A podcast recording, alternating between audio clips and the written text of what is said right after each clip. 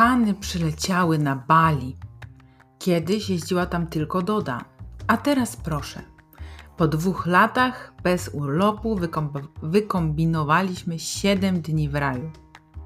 Na tyle było nas stać. Dobre dusze doradziły, żeby nie dać się kroić na cenach. Negocjujcie wszystko, co się da. Jasna sprawa, że nie chcemy przepłacać. Naiwnych białych turystów to oni sobie mogą, ale nie nas. My z Polski to możemy co najwyżej ich.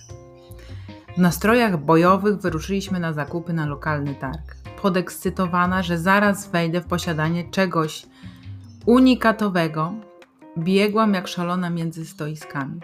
A tam pełno chińszczyzny. Wszystko do siebie podobne.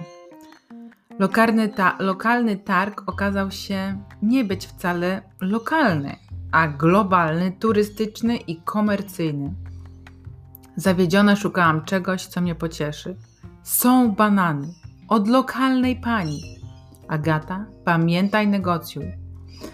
Inaczej się negocjuje na swoim podwórku, a inaczej na lokalnym targu, gdzie pomarszczone babcie bez zębów sprzedają owoce z koca. To jest inny kaliber negocjacji. Ale nic, spróbuję. 5 dolarów. Nie, to za dużo. Kupię za dolara. Nie, to za ile babcia sprzeda? Daj trzy i bierz. Wygrzebuję pieniądze z torebki, zadowolona, jak mi sprawnie to targowanie poszło, płacę i idziemy dalej. Po chwili mój, małżonek zwraca się do mnie w te słowa. Wiesz co, Agatko? Jestem pewien, że dałaś jej 10 dolarów za te banany. Zajrzyj do portfela. Rzeczywiście. No cóż, przynajmniej banany są lokalne.